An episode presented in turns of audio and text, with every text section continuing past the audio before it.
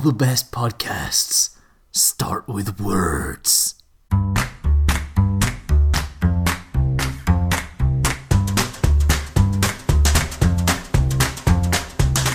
Hello, and welcome to the Story Toolkit. I'm Bassim El-Wakil, co author of Action, The Art of Excitement with Robert McKee, and joining me is Luke Lionwall, writer and part of the McKee Storylogue team. So today, we're going to talk about Lego Batman. Hello. Yeah, Lego Batman. Um, you, you confused me. Why? I don't know. Okay, admin. Admin, thank you. I need a prompt. At the Story Toolkit is how you can find us on Twitter, and the Story Toolkit.wordpress.com is where you can find all our episodes, and you can email us directly. Also, we're on iTunes, so if you've got iTunes and you listen to your podcast through that, subscribe. Give us a review. We will take one stars and above. There's a guy at uh, one of the people that works at the gym. I told him at the podcast, and uh, he, I, he said, "Can I be on it?" I'm like, "Well, no, not really." Goes, "I'm gonna give you a one star," and as a joke, and I, I started laughing. Went, "Please do that. That would be really funny. If, if you could put one star, they wouldn't let me on the podcast." and he started laughing, just like, "You sure that's okay?" I'm like, "That will be brilliant. Just do it." So I don't know if that review's up there. I need to check. it's amazing. I'm so proud. so if we have a one star review, you. know but we will literally accept one star and above. We- yeah, we're, We have no dignity. oh man. Anyway, okay. So we're going to talk about Lego Batman, which was lots of fun. Um, uh, and what we're going to talk about really is we mentioned this with Logan, um, which is this nature of plot and character, and how the two are really just two sides of the same coin, and that plot determines character, and character determines plot, and that uh, it's not a question of character driven versus plot driven, because really that's nonsense. it just is. So, um, and so how what you you know you're trying to do is you're trying to make your plot define. You know, the way you get originality and fight cliche is by making sure that the plot and character are actually properly linked, as opposed to just generic events happening to generic characters, hmm. or unique characters and unique events, but they have no reason why they're happening. it's like, wow, that's really specific, but it doesn't have anything to do with the character. Wow, that's a really specific character. There's nothing to do with the story. give us a brief synopsis for Lego Batman. So Let's keep this one brief. Yeah, so um, um, I'm, I'm pre- again presuming you've all seen Lego Batman. Um, so Lego Batman basically is a story where Batman is Batman. He's the hero of Gotham. Everyone loves Batman, um, and uh, the Joker, uh, Lego Joker, uh, does this huge plan to get Batman, and Batman beats him. But as he beats him, Joker's like, you know, admit I'm your number one bad guy. I'm your arch nemesis, and like you need me. And Batman's like, I don't need anyone, like that, and that really breaks Joker's heart. You feel really sad for Joker. That, Joker. the look on Joker's face. Poor Joker. It's like Batman tells him like he doesn't need him and he doesn't really care about him, and it's like. Oh, oh, that you feel so bad for the Joker. So the Joker gets put in prison, and he decides to. Uh, that that he finds out that the Phantom Zone has all these absolutely preposterously powerful villains in there from different like franchises, like Sauron from Lord of the Rings is in there and stuff. So he works out a way. Voldemort. Voldemort's there, and he works out how to go to the Phantom Zone. So he gets sent to the Phantom Zone so he can break everyone out of the Phantom Zone and you know take over Gotham. And this forces Batman, uh, Batman, who's convinced he can do everything by himself, realizes he can't save Gotham by himself. He needs Robin and Alfred and Batgirl who all help him, and. Um, and uh, he finally admits that you know he, he's better when he's got people to care about than when he doesn't. And there's this great ending where, um, in order to save the city as it's crumbling, because remember it's made of Lego, so it's about to fall into the bin and f- fall apart. To save the city, they have to use abs uh, by linking together and holding each other up by their abs. It's, there's a whole running gag with his abs, and that's how they bridge the city together by the use of good core strength. It's very silly. it's a very silly film. Michael Cera, by the way, is Robin Yes. is just fantastic. Yeah, and Ralph Fiennes as Alfred. Yeah. Just like, wow, okay. It's very funny. It's very cute. What is there anything in I the feel like? Alfred has been power cast in recent incarnations. I love the Jeremy Irons Alfred Yeah. so much. I When it- Caine was great though. Yes, he was. and yet somehow I prefer Irons. I just love Jeremy Irons. There's a part of me that loves how the Affleck Batman supporting cast is terrifying. Yeah. It's J.K. Simmons, Jeremy Irons. and It's like they're not playing the villains. anyway, Um, okay, we'll get no, that that. was actually. that was a, a wonderfully. Um, Was there anything in the? le- But I, I feel I've forgotten most of the plot there. It doesn't matter. You've seen it. That's the big It's, piece. yeah, you, we, we don't necessarily need it at this stage. No. We can dip back in if we need to. Yeah. Um, okay, so what makes Batman Batman? Yeah. So, Lego Batman is a very preposterous, very silly version of Batman, far sillier than the Adam West Batman, uh, because this one is very. That was a very high silly bar. It was, but it wasn't. It it took itself kind of seriously in a way. Like the West one? Yeah, internally it was very silly, but internally, Dehydrating the world's leaders. yeah, but internally, like Batman was totally deadpan. Okay. Batman's deadpan. Like this is this is happening, Robin. You know, this is really happening, old chum. All that kind of stuff. Whereas Lego Batman, he- they're making jokes about Batman films. You know, Yeah. That it, it- it's very metatextual. It's very like this is really silly and absurd, and in all, all the wonderful ways that this could be. And so the the thing about it is though, but what makes it Batman? I mean, he's made of Lego.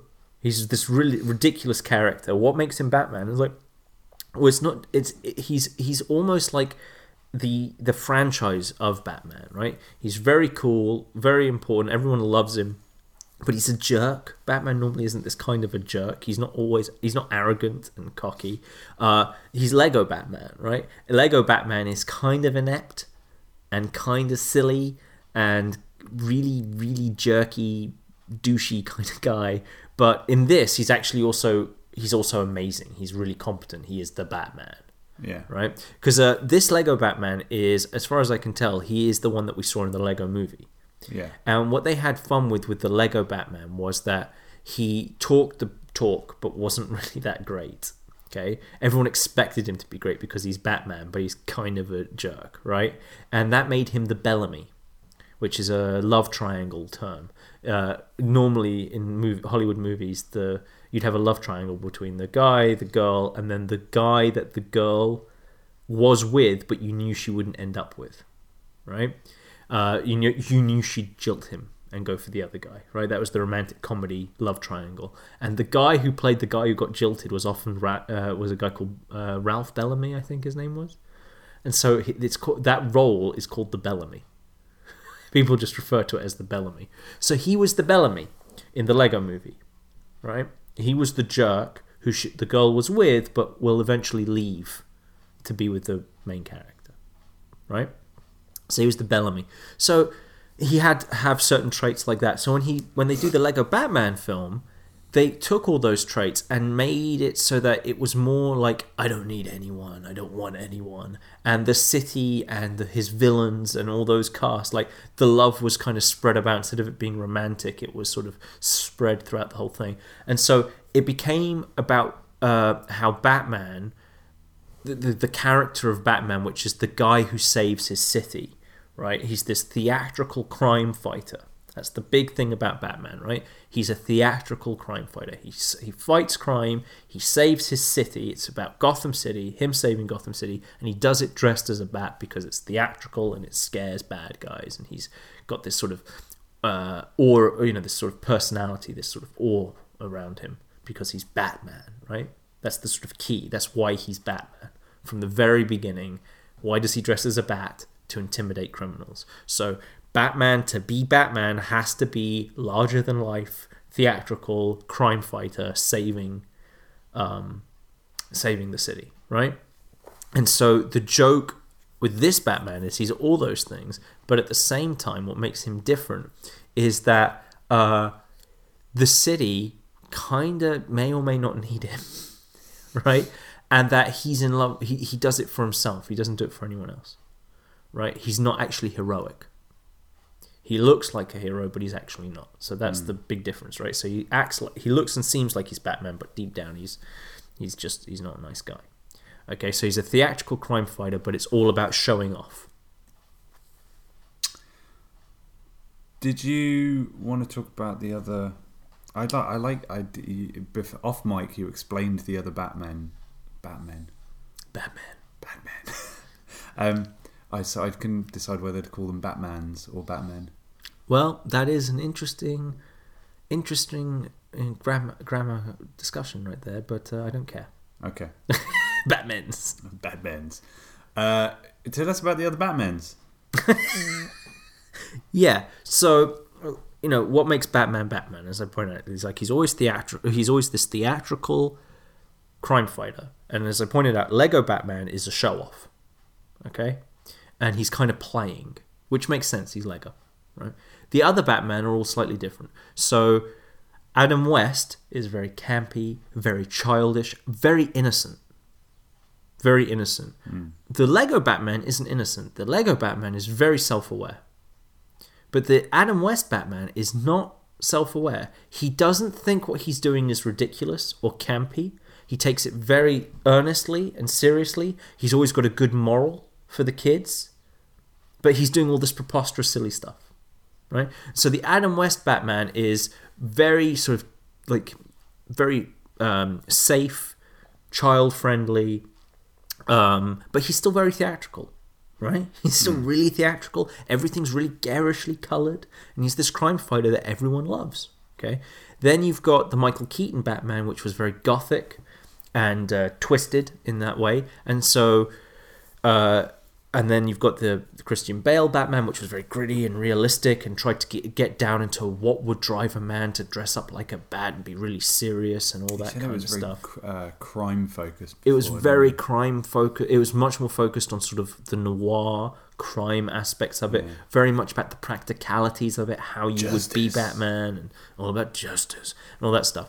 And what happens is each of these Batmen has to generate a different Joker. They can't all just face. The Joker has to change with them too. But then the Joker has to be the Joker every time, but he's going to be changed differently depending on how the tone and the world is built. So the Lego Joker is a guy desperate for Batman's attention, right? Batman's a narcissist. So the Lego Joker is the jo- one who's trying to get him to pay attention to himself, wants equal footing, wants to be recognized as the arch nemesis, and Lego Batman's like, I'm better than you. And so there's like a whole, you know, like actually the Joker's kind of the wronged party in a way. He's treated really badly by Batman, and all that. It's like a love story between the two of them, and he's the abused partner in the relationship. Like the point, you just feel bad for this Joker, right? And it makes sense because this is a story where because they're made of Lego and because it's so preposterous and, and silly, they, it's hard to generate a sense of danger. You can't have the Joker try to kill Batman and all that stuff. So it has to be about something other than just life and death.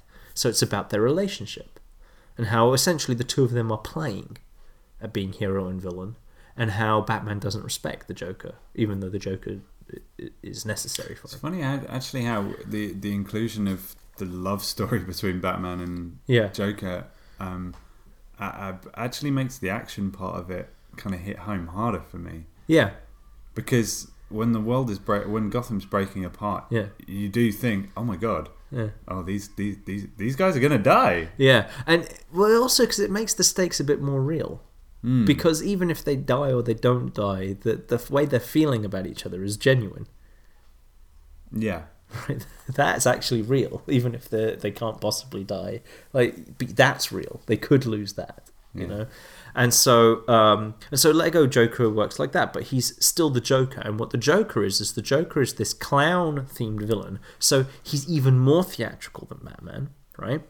Who can't be scared by Batman. He isn't intimidated by Batman. I mean, Batman dresses up as a bat, right? He's never intimidated by him, and he is able to outwit Batman. The Joker is never a villain who's good at fighting.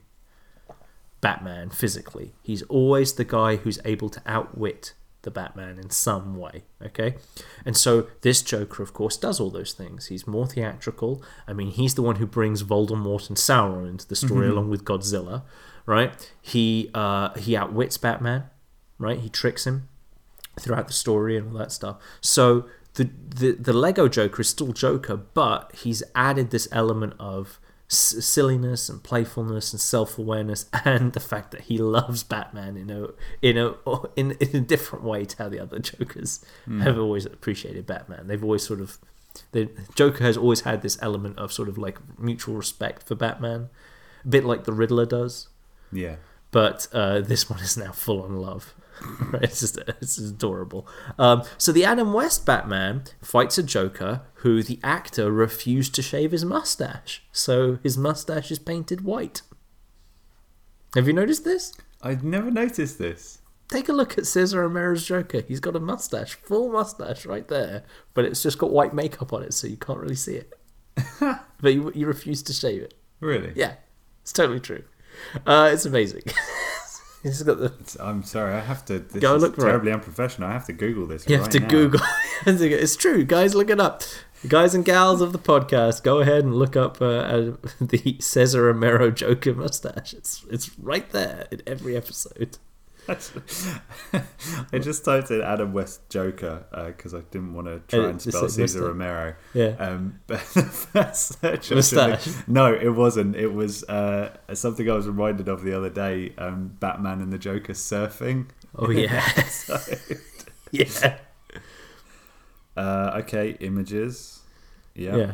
It's great that I'm looking up. This is- this is- Oh my god! for a for an audio medium, Yeah. I know this is exactly what the listeners want to hear right now. Yeah. Okay. Pause the podcast. No, no, no, no. Well, you, you can talk about this after we're finished. We're not. This is this is. Go and look at these pictures. I urge you to do it now. Holy smokes! Full on mustache. So this is the Joker Adam West fights. Okay. Okay. so the Adam West Joker is a guy with an with a mustache painted white. Okay, but he does really serious Is things. that one of his dimensions? yeah, He has a mustache, but, But, he doesn't have a mustache. as theatrical as theatrical as he is, and outwitting Batman and all that stuff. Uh, because it's the Adam West Batman, he does really crazy things like dehydrating all the world leaders and all this nonsense, right? But um, but he's he's he's still the Joker, and he does all these weird sort of schemes and stuff. But he does it seriously, like he's trying to kill people, he's trying to do things. He just never does because it's a kid show, right? Yeah. So you have to have he, he can't kill he can't just straight up shoot people. He has to do something weird and playful. The Cesar Romero Joker. Yeah. He can't just kill somebody. He can't use poison gas. He can't do anything like that. So because that the Batman he's facing can't deal with those things. This is a Batman who's got bat shark repellent. Right? He can't go, I'll just shoot that guy. He's got to do something else, right? Because then if he shot him, you'd just be like, whoa, that's just unfair. it's just horrible. It would be really mean. So he dehydrates the world leaders. What he's doing is serious but silly. Okay? The Michael Keaton Batman and the Michael and the Jack Nicholson Joker, on the other hand, are all sort of gothic, where you take inward psychology and turn it into physical gargoyles and things like that, right? Which is what uh, what's his name, Tim Burton loved to do and all that kind of stuff. So you've got this really gothic Gotham City with giant oppressive gargoyles. Everything's like uh, really sort of um, over the top in that way. And so you've got Jack Nicholson playing the Joker, and he's dancing to Prince throughout the film. And fundamentally, Joker creates Batman, and Batman creates Joker, and the two of them are just in, in inextricably linked. And so it's very personal in that way. And so you've got this big, grand, gothic world, but it's there to reflect the psychoses and natures of the main characters. Which is right. yeah. So that's a different Joker. And that Joker, of course, is someone who's going to poison people. And when he poisons them, it for, it makes their smiles, and so they all look horrible and grotesque, right? He, I mean, he goes around creating gargoyles, right? Mm. He freezes people in place with a big Joker smile. Right? Batman looks like a gargoyle. He looks like the gargoyles of Gotham, right? So there's this whole thing of just this very gothic, gargoyle So the villain has a gargoyle type uh, way of doing things, and he himself has that you know scarred face and everything. Then you get the Christian Bale, Heath Ledger Joker, and the Christian Bale Joker is uh, sorry, the Christian Bale Batman is very much uh, all about the theatricality. He's got gadgets, but he's not like um, a crazy superpower fighter with all these weird and wonderful things. It's very down to earth, very realistic in that sense. You know, very almost lacking in imagination. And it's all about how Batman can do the things that he can do. How can Batman glide? How can Batman survive? Yeah, I fall? was just thinking. It's almost like they've taken the the uh, all the other weird and wacky Batman stuff and be like, well, how would this actually work in real life? yeah how how does this all work and so then you go okay well how does the joker work in this world? And so the joker is a serial killer. He he hasn't got bleached white face. He just puts paint on his face. He's got a bit of a scar across his mouth but not really. It's infected as well. It doesn't look like it's a stylized scar smile like jack nicholson's. It's very sort of just like it's just injury almost. It's almost unnoticeable in the scene where he isn't wearing makeup and dressed up as a policeman, you don't notice that he's really got a scar going on at all. Um, uh, the makeup that he has keeps running, and it's not really there. He and um, and he's and so the whole thing with him is it's like he does a crime spree. Right, he takes over the mob. It's all about the politics of the mob and how he wins the mob. And then when he points out, like, I'm not interested in these things, he's just a full blown sort of terrorist in that sense, without real without any real agenda. And so Batman is sort of constantly unable to work out how to deal with this guy because he's, you know, as Michael Caine says, maybe this is someone you don't understand, right? Some men aren't looking for anything logical. They can't be bought bullies. So you've got this really super logical Batman and a very illogical Joker, right? And so the joke, this Joker is, you know, very down to earth, very natural, but he still wears the purple suit and he wears this. Uh, how do they do it? It's like it's his form of intimidation. You know, he's he doesn't feel like he's dressed up as a clown. No, Do you know what I mean? It doesn't feel like he's a clown. it never sense. occurred to me he was a clown. I mean, they actually. call him that. We we hire the clown, right? And he's got the Joker card and all that stuff, but he's just really, really sort of. He's not. He's not crazy. He's just in that way. He's just um, really sort of, uh, just evil in all the Mm. good ways that you would want a villain to be. So he's he's very grounded too. Even though he's the Joker, he's still very grounded as the Joker. Um, and then you've got the um, the Batman animated series Batman, Kevin Conroy versus Mark Hamill, right? And Kevin Conroy's Batman is sort of an archetypal Batman. He's he he kind of gets into funny scrapes like Adam West, but um, other times he's very gothic, and other times he's very down to earth. That Batman uh, ran the gamut. He was kind of archetypal, and he played in a lot of because he had he had a wonderful he played with the whole Rogues gallery, and The so animated series is quite highly regarded, isn't it? yeah, he's amazing. Um, so he, the the animated series was wasn't so much playful, but it was sort of wonderful. It was just happy to go anywhere and do things. And so the Joker that he went up against, though, was the archetypal sort of Joker. He was somewhat gentlemanly.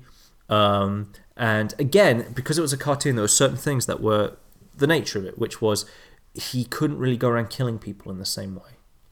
They couldn't do guns and stuff. So he had things like he had the laughing fish and the poison gas and things like he did do things like that, but he had to be a bit more sanitized. And so um but he he was at times scary, the Mark Hamill Joker. Um and so the Kevin Conroy Batman, which was this sort of like you know, ar- he was archetypal in that sense, right? Uh his Mark Hamill Joker was very archetypal. Um, and what's interesting about all these different Jokers in Batman, even if I'm not describing them the best possible way, is you notice how none of them would work against the other one. Like the Mark Hamill Joker would not be great against Christian Bale, right? It just wouldn't. The Mark Hamill Joker could maybe work against the Michael Keaton Batman, but the Michael Keaton Batman was a bit crazier hmm. than the Kevin. Con- For example, the Kevin Conroy Batman was really, really righteous. He wouldn't kill. Michael Keaton's Batman killed a lot of people. Did he? Yes, loads of people. The the Christian Bale Batman was all about the moral dilemma of it. You see, Michael Keaton didn't have a moral dilemma. He just killed people, right? Just straight up murdered them, right? Hmm. Christian Bale's Batman was like, I shouldn't kill people. And they were like, well, hold on. If you're going to fight crime, you kind of got to kill somebody. And it's like, no, they're all tuckered out. It's like my one rule. My one rule, right? So they they were going on like, how can he fight crime if he can't kill people and whatever, right? Yeah. Whereas Kevin Conroy's Batman was he doesn't kill. He just doesn't do it. And so because he doesn't kill and they never really brought up they never went down that ethical dilemma of like when is it right to kill the bad guy you know they never did that they couldn't have a joker that was so so un, unredeemable that you you you had do you know what I mean? They couldn't do that. The Heath Ledger Joker, the whole thing was like you know he's pushing Batman to kill him, but he can't kill him because if he does, then the Joker wins, right? So we don't want to see the Joker killed by Batman in a way, but it's kind of central to the thing, right? And Harvey Two Face takes over that. Um, Michael Keaton's Batman, he kills up straight up kills the Joker at the end of the film. Like he kills all his henchmen and he kills up the Joker, right? He just does it. Okay. Kevin Conroy's Batman, uh, because of that, uh, the Joker has to be somewhat. Can't, he, he can't push Batman into that situation, much like the Cesar Romero Joker can't do it either, right? So Cesar Romero's Joker is running around doing things that are so cartoonishly silly. Killing him would be like, whoa, he's just dehydrating the world leaders. Like, you can't kill a guy for that, right? Uh, and the Kevin Conroy Batman fought a Joker who one episode Joker would have his own episodes. There's an episode called Joker's Millions where the Joker, a crime boss, dies and leaves Joker with his vast fortune, and Joker's like woohoo, and he's like spending all the money, and then but it's like it was really weird because the crime boss hated Joker, so why did he leave him all his money? And it turns out he left him a lot of money, and the rest of the money is all fake. And now the IRS is after the Joker. And so the Joker basically can't admit he's been fooled, but at the same time, he can't possibly pay back the money. So what's to happen? so like he has to do a heist and like steal the money, but he can't. He can't. It can't be his normal heists where it's all about him and he puts on like I'm the Joker. It's like he can't do it. He has to hide. You know, and he has to do it secretly. It's like he's to wear a mask, a balaclava, and like with guns, go, hey, give me the money and all that stuff. It's like, oh, and it's just kind of you feel bad for the Joker and that he's in this situation. It's kind of cute, right? Similarly with um, Zach Galifianakis Lego Joker. Yeah, I was going to push us back onto that Yeah. because the, the the relationship is exactly that. Yeah, They wouldn't be able to exist outside. Yeah, you, you that can you imagine? Like, uh, uh, there is a scene with Heath Ledger who goes, "You complete me," right? but can you imagine? He goes like, "You know, I love you, Batman." It's like, what's going on? just be like, "What are you? What just it would just be really, really bizarre. Plus, no one in Gotham really likes Batman that much, right? Whereas in the Lego Batman, Gotham loves him. Yeah. You see, so so you know, Ke- Keaton's Gotham was very gothic, and by the way, this is also true in the comics. Um, Dick Sprang, his Joker was the one that the Adam West Joker is very similar to, but then Alan Moore came along and did the Killing Joke, which kind of made Joker very, very dark because he just straight up shoots and paralyzes Batgirl.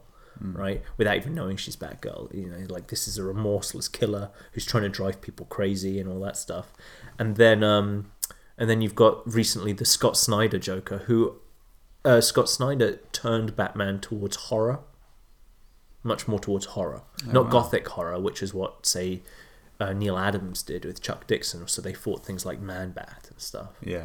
Uh, and he fought Dracula at one point. Um, but this is more proper, full-on horror to the point where uh, Joker was walking around with, with his face had been carved off by another villain, and then he got his face back, and he's walking around with his face sort of plastered to his face, and it was Yeah. just kind of like nah. But it's not the Batman Joker thing I'm interested in. But his Batman was much more dealing with sort of the horrors of things, so his Joker had to become more horrific as a result. And it also went bizarrely fantastical because it involved zombies, and so then the Joker had to become immortal, and that was, a, I think, a big mistake because um, it destroyed the relationship between them. But um, that they were trying to go for. But regardless, because you see, the problem is you can't have Batman uh, wrestle with his conscience about killing the Joker if the Joker's immortal. Yeah.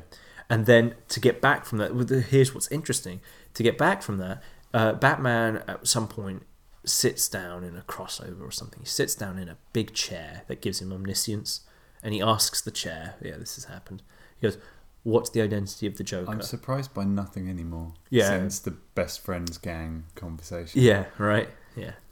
Anyway, uh, he's sitting on the chair of omniscience, Metron's chair, and he says, you know, because he's the world's greatest detective, so nothing says I'm a detective more than sitting in a chair that with all the answers and asking Yeah. it a question. And he goes, "What's the Joker's real identity?" And the chair responds with, "Which one?" And the idea being that there's three Jokers, and which are the three Jokers? Well, there's the Bill Finger, Dick Sprang Joker, there's the Alan Moore Killing Joke, Killing Joke Joker, and then there's the Scott Snyder Joker. So actually, in DC continuity, there's three Jokers. However, I think they may have retconned that because it, no one cared or something. I don't know. It's DC. It's comics. Yeah. What can you do? But the, but the, what's actually interesting about it is they're trying to resolve how you can have one Batman all this time, but all these weird versions of the Joker. Yeah. So Grant Morrison tried to explain it in continuity by saying Joker has a sort of super insanity. That means he's constantly changing his psyche. And Scott Snyder's idea was there's more than one Joker, which you know I actually kind of like that idea.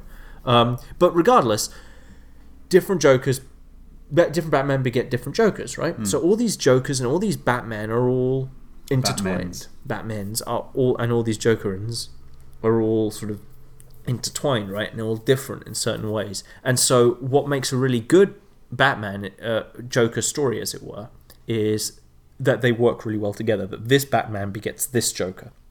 It's not just generic. It's not just the, generic Joker, because everyone who writes Batman is going to have something of a different take on him, and so as a result, their Joker or any villain that they write is going to have a different take. Similarly, different villains can be created for different Batmen. So Scott Snyder, for example, invented a brilliant villain, one of the best villains for Batman I've thought that I've I've read about, which was the Court of Owls, and the idea being that this Batman, who's f- facing this, facing as I pointed out, all these horror tropes, okay. What does he discover? He discovers that there is a secret conspiracy cabal inside Gotham City, like a secret um, uh, society called the Court of Owls. And owls are, of course, are a natural predator of the bat. And so there's this Court of mm. Owls that has been around in Gotham for a century, plaguing the Wayne family. And so you had these things where, like, Batman's being haunted in his house. He's being haunted in Gotham by owls. And I'm like, that is. I mean, there's all this zombie stuff I didn't like, but that basic premise of the Court of Owls, I'm like, Mr. Snyder, sir, you have invented a brilliant Batman villain. Like, that is a superb Batman villain. But that came about from that. Now, if you wanted. Similarly, uh, Chuck Dixon invented Bane, right? Now, Bane doesn't work against Adam West. right? It just doesn't work. The steroid junkie like guy who breaks Batman does not work against that. You can't break Adam West's back. Like that's just a thing you can't do. It's funny actually. I'd not considered that that through the years, that certain Batman villain, uh, sorry, certain uh, yeah, certain Batman villains were invented Yeah. at certain points. So you, you will get certain versions of Batman that wouldn't have Right. that character in their rogues gallery. All the original Batman villains are the guys in suits with silly names. The Joker, the Riddler, yeah, right? All, all those guys, and um, they were like Dick Tracy villains. Dick Tracy has a great rogues gallery, by the way, but um, they were like Dick Tracy villains. And then things started to change. You know, they wanted to go a bit more sci-fi, a bit more fantasy, a bit more horror and gothic. And then you've got Man Bat, right? yeah, And then uh, they go a bit more pulp, and so now you've got Ra's al Ghul, right? Mm. then they want to go a bit darker, so now you've got Bane. Uh, and then they wanted to go horror. Uh, in fact, they went even darker and invented the Black Glove, who is a villain whose entire point is he tries he drives Batman to commit suicide. That's his end game. Drive, and it works. It's like it's a, it's actually pretty cool. not for Adam West. Not for Adam West, right? But you know, for a for a Batman hinging on his insanity, yeah, that works. Yeah. and that was Grant Morrison's great idea. Um, and then um, Scott Snyder came up with the Court of Owls, who are, who are fantastic, right? And then other villains changed, like Mister Freeze changed, um, and so on. He used to just be a guy with a cold gun.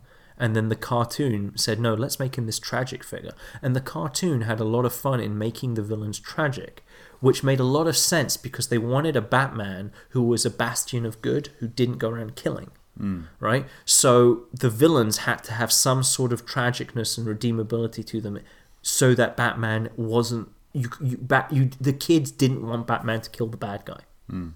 right? And it felt right, and at the same time, it wasn't just pandering to kids. You know, like Joker just gets away with it or whatever. It's like no, no. It, you know, it, this question's never going to come up, and in fact, you're going to see Batman be a bit. More, he's almost a bit more pacifist in a way. The Kevin Conroy Batman. He's got such a strong moral principle. He just won't kill.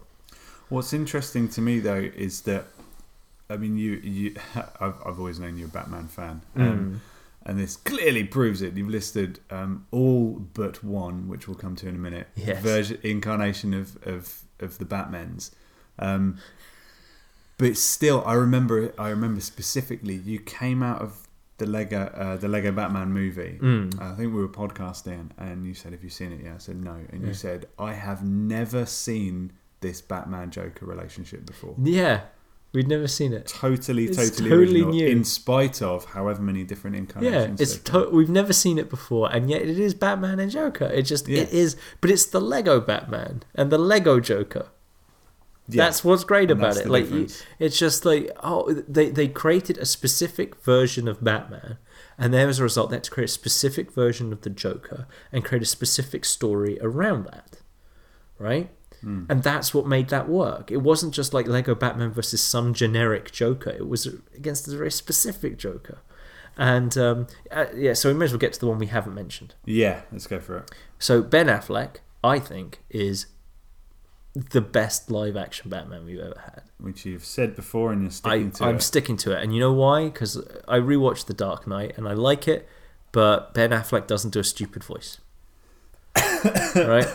He just doesn't. What I always like about the the Affleck Batman is that Everything. ver- him versus the Heath Ledger Joker. Like picture that in your. I we were saying Oh, yeah, we would never ju- work yeah, together, yeah, but like Ben so- Affleck would just break it. Yeah, but Ben Affleck would break Bane. Yeah.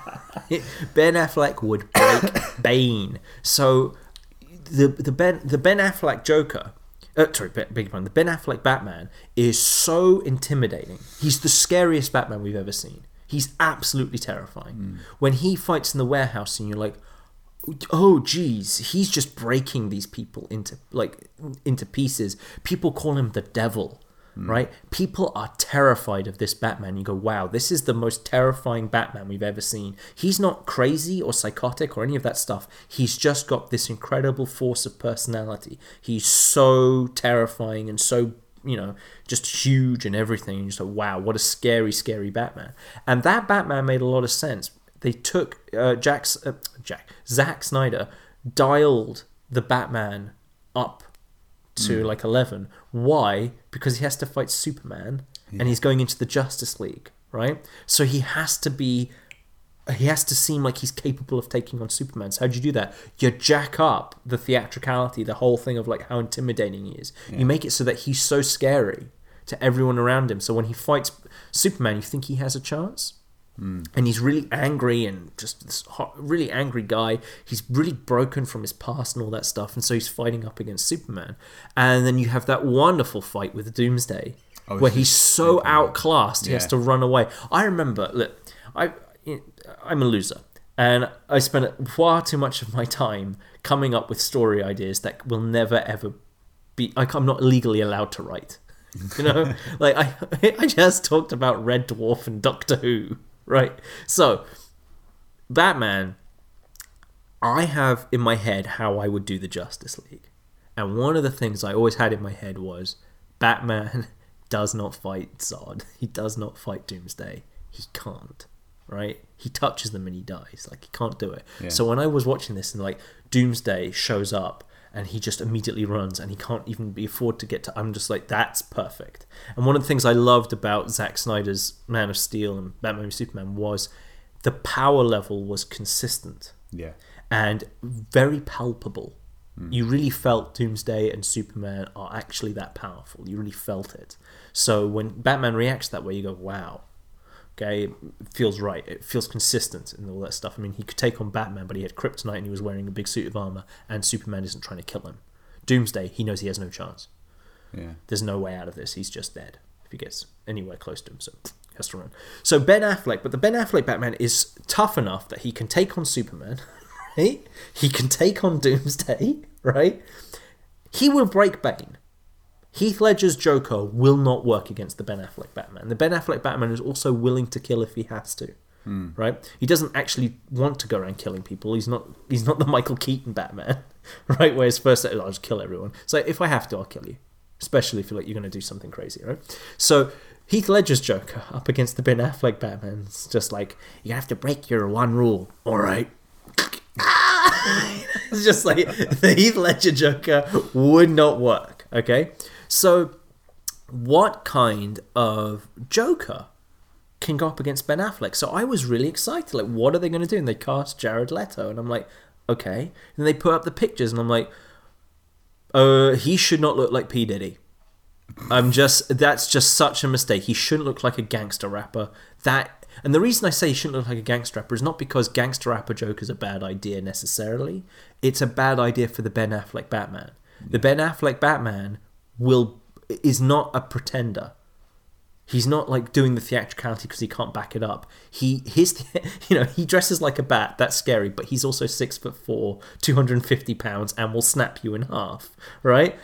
A guy not wearing a shirt with tattoos is trying to intimidate, and it, it will not work. He can't intimidate the Batman that way. The right? only thing we can hope is that the Joker that was seen in Suicide Squad um, is only a piece. It's it, well, whatever piece it is, it wasn't good enough. Um, so the the Jared Leto, as I joked, was a Jared let down um, because he was just terrible. Uh, he was doing like a Heath Ledger impression, and then the people say oh, it was cut and all that stuff. Like, I don't think it was cut badly or anything. I think from the get go they made every mistake. They tried to cast Jared, they cast Jared Leto because Jared Leto's like Heath Ledger, he's method or whatever, right? So they wanted a guy who'd get really into the method. Yeah, so he sent used condoms to people in the cast. Bravo. They gave him all the tattoos, all that stuff. I'm like this, and I've seen the concept art, and it was even worse. Really? Yeah, and it's just like you don't understand this. This Joker does not work against this Bat- Batman because this Batman is so physically intimidating. Joker has never been one for physical intimidation. You need to explain immediately how this Joker has A survived all this time against Batman, this Batman, and B how he's actually a credible threat to him. Hmm. And I realized, do you know what I would I realized a really good fix. You want to hear it? Go for it. Bryan Cranston. As Joker. Yeah. Bryan Cranston. He wears a suit. He he wears a suit. No no physical nothing like that. The reason being because when Bryan Cranston would turn to you and say, "I'm going to kill Robin," you know he's serious. he's he's perhaps the one Joker who doesn't laugh. Like he's that just deadpan. And you look at and the reason I'd pick Bryan Cranston is one Heisenberg, obviously, Yeah. but also Hal. What the the comedy? Yeah, Malcolm in the well. Middle. Yeah. right? You know he can do the crazy, right? He can do crazy, but he can subdue it. So that's why I'd go with someone like Bryan Cranston or Javier Bardem. Jason, hey Jason, Jason had a great casting choice. Hugo Weaving. Man, that boy loves the Matrix, doesn't he? No, but Hugo Weaving, and the thing is, Agent Smith is kind of he's right.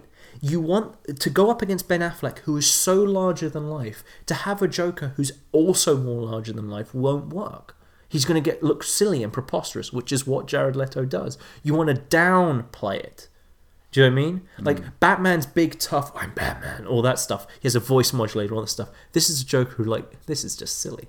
I'm I'm the Joker. You know, I'm gonna I can just I'm in charge, and like you have that sense of just like he's killed a Robin in the backstory or whatever. It's like yeah, I, I'll just kill people. I don't need to do silly antics. I don't need to laugh. I don't need to do any of that stuff. Like you just you take you you all you go you see because like the the the Christian Bale Batman is really down. Like I'm Bale, you know I'm Bale. I'm the I'm the Batman. You guys, everything's super serious and logical. I'm Christian Bale. And so what do they do? Heath Ledger. Well, you know the whole world's gone crazy. You know he does all that weird lip movement and all that stuff, mm. right? There's a sort of relationship between them, right? Jared Leto is just generic stock thug stuff with with a bit of clown makeup and uh, like damaged tattoo on his forehead. Okay. Do they have plans to give them a movie together? I have no idea. I have no idea what their plans are. Their plans are constantly changing because DC have just they're they're they're, They've they're gone not wild card. they're gone wild card. They don't know what they're doing really. I mean, the, the Batman film they threw out the script. They got a new director in, and they're starting from scratch. And What the new Batman? Yeah, and Ben Affleck has been saying like he's really enjoyed doing Justice League, and he's like he, he thinks that they're hitting their stride. Hmm. So uh, hopefully that means he's sticking around because I think he's great. But um, if they can't, I mean, it's possible. I mean, I might be wrong with the with my ideas of what will make a good Joker for Ben Affleck's Batman. It's possible this Ben Affleck Batman doesn't really have a great Joker because he's just so intimidating.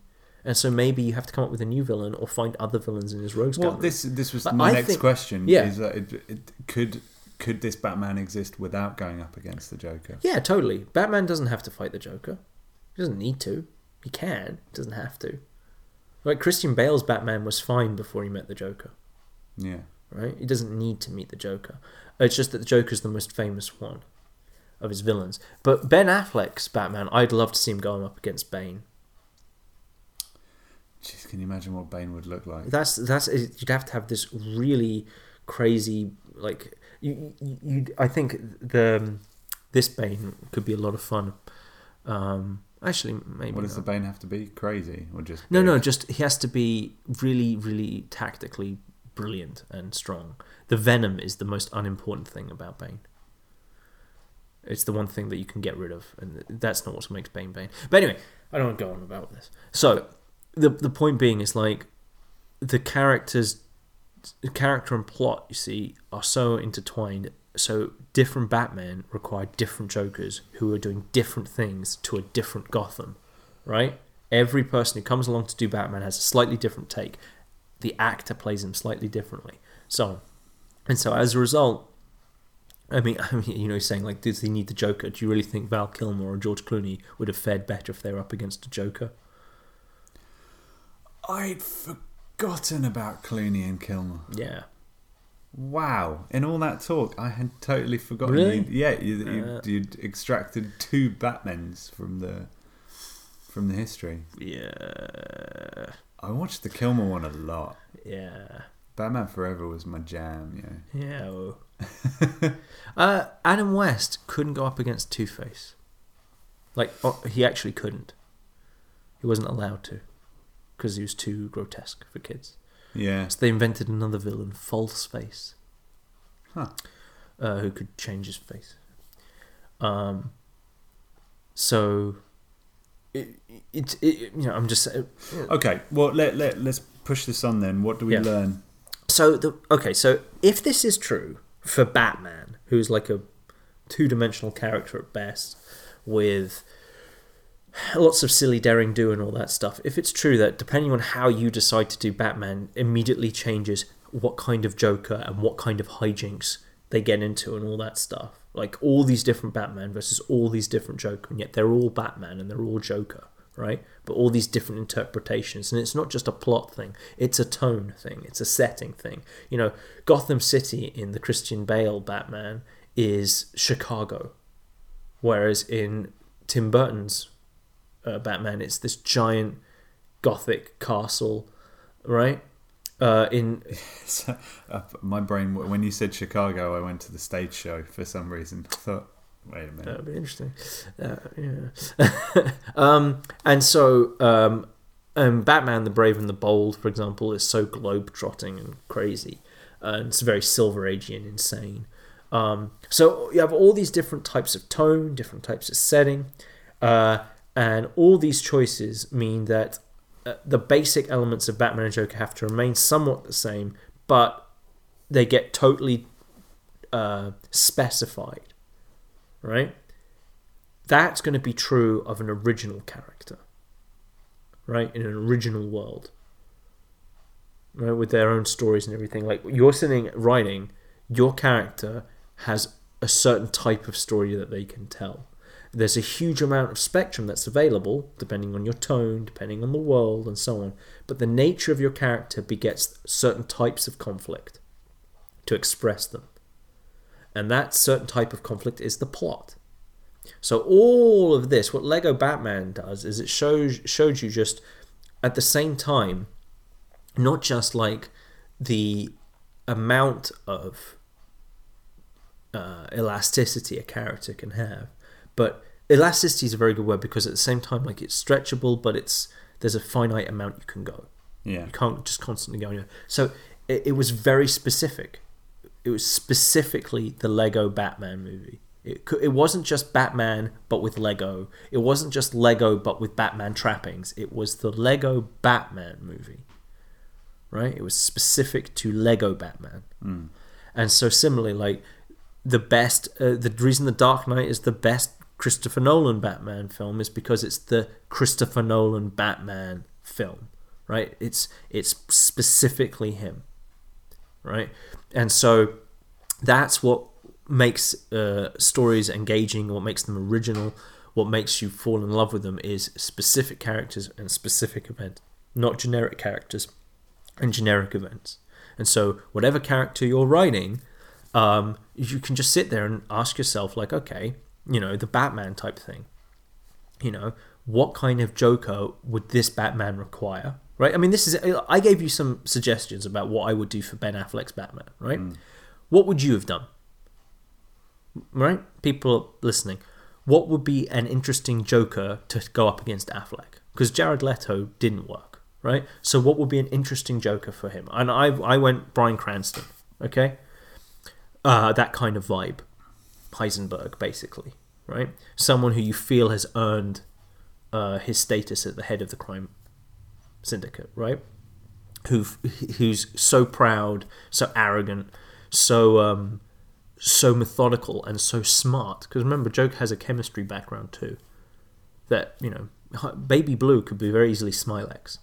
You know, it's like right so like this this idea of like he's just he, he doesn't need to fight batman because he's so far above batman do you know what i mean so what would you do so similarly you're writing your own characters and you can ask yourself well based on what i've set up you know the setting i've put them in the kind of dimensions i've given them the kind of characters they're encountering what is the kind of story here that i'm telling with all these things what do I have to do to bring this out and specify it to these characters?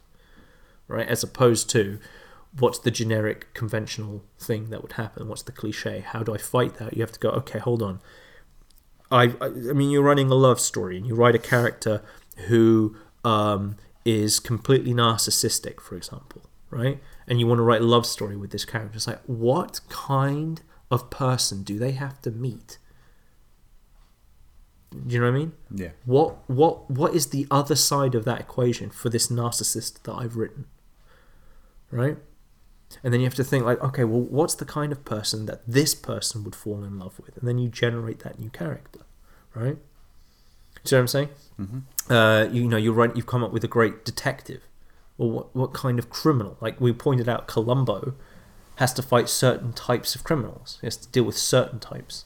Sherlock has to do. See, Sherlock has to go up against criminals that give him clues, right?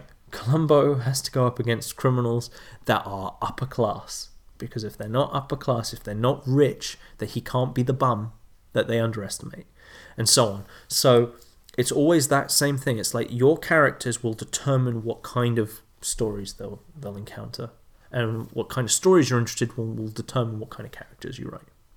And Lego Batman's a really good example of that. Okay. Yeah. I think I got it.